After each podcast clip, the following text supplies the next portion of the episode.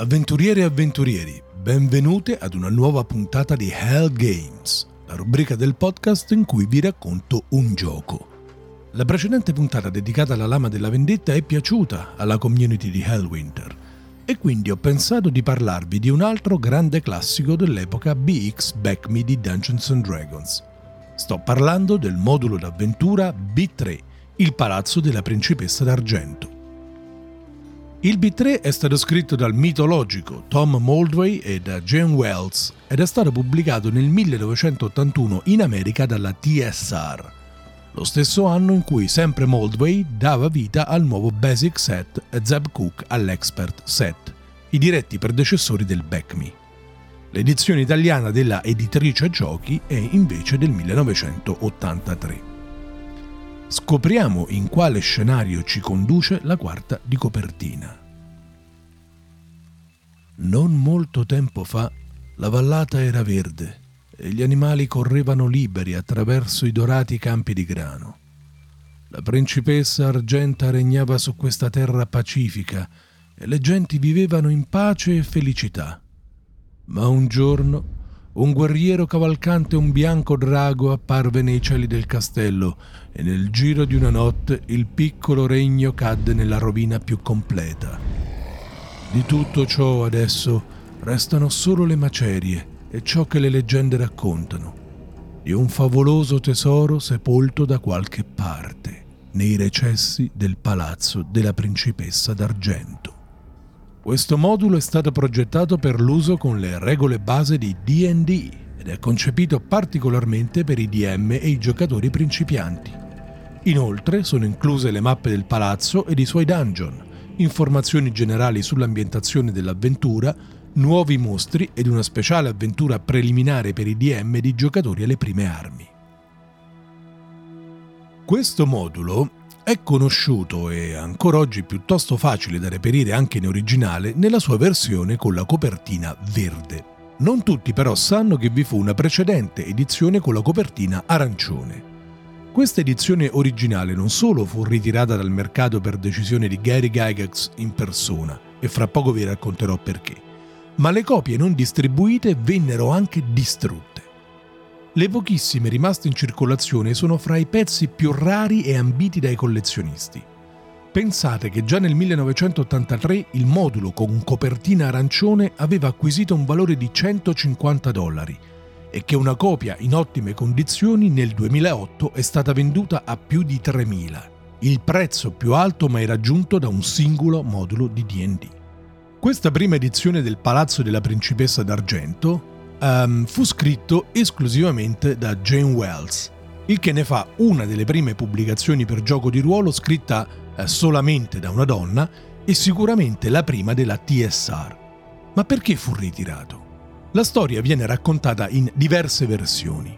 Una vuole che Gygax non avesse apprezzato il lavoro di editing di Head Sollers, allora alle prime armi, Secondo un'altra versione, Jane Wells avrebbe lavorato di fretta per rispettare la scadenza editoriale e sempre Gygax, insoddisfatto del risultato, avrebbe quindi deciso di affiancarle Moldway per una riscrittura integrale. Un'ultima versione della storia, invece, è quella per cui Will Niebling e Kevin Bloom del management della TSR avrebbero reputato il contenuto originale non idoneo al pubblico più giovane, a causa di alcune delle situazioni e illustrazioni presenti nel modulo e quindi, preoccupati per le possibili ripercussioni sulla casa editrice, decisero di ritirarlo e pubblicarlo in una nuova versione. Pare in particolare che la pietra dello scandalo eh, fosse rappresentata da due delle illustrazioni di Errol Otus, una che mostrava una donna torturata e un'altra un mostro ermafrodita con tre braccia e tre teste. Quale che sia la verità, sta di fatto che Jane Wells, in seguito, venne destinata ad un altro incarico nella TSR e che poco dopo abbandonò per sempre il lavoro nel mondo dei giochi di ruolo. Va detto anche che Earl Otus in quel periodo dovette affrontare in altre occasioni la scura della censura. Pensate che il GDR Alma Mater della Oracle Games, da lui illustrato nel 1982, venne anch'esso censurato.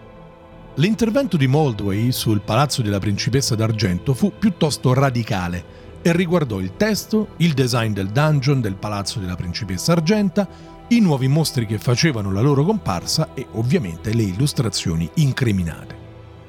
Sebbene il palazzo della principessa d'argento sia considerato un'avventura introduttiva, in realtà è decisamente più complessa dei suoi predecessori, B1 in cerca di avventura e B2, la rocca sulla terra di confine.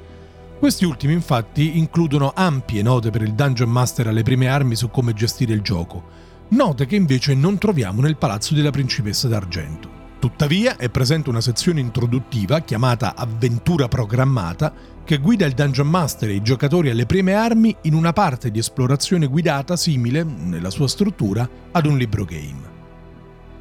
Dal punto di vista del gameplay, il Palazzo della Principessa d'Argento presenta alcune novità per l'epoca, la più importante delle quali riguarda proprio il level design, poiché la mappa da esplorare con un pizzico di fatica, a dire il vero, presenta sia le caratteristiche di un dungeon che quelle di un'architettura abitativa, non labirintica, dunque.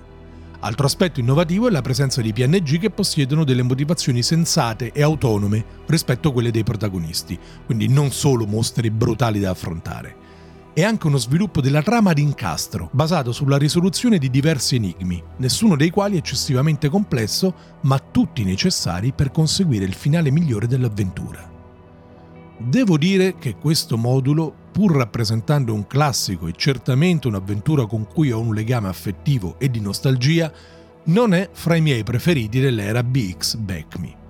L'avventura nel suo complesso sconta in parte la sua storia editoriale travagliata e presenta uno sviluppo fortemente segnato dallo stop and go, poiché la mappa da esplorare è grande e i punti ferita pochi, essendo un modulo per i primi tre livelli.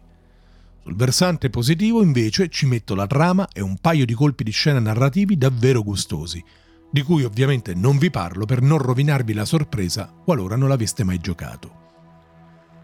E con questo siamo giunti alla fine. Nel complesso vi consiglio di giocare al Palazzo della Principessa d'Argento, perché è un grande classico di DD, nonché un modulo che esemplifica in modo mirabile lo spirito old school dei primi anni Ottanta. Io vi saluto, avventuriere e avventurieri, e vi do appuntamento al prossimo Hell Games. Dai! Eh?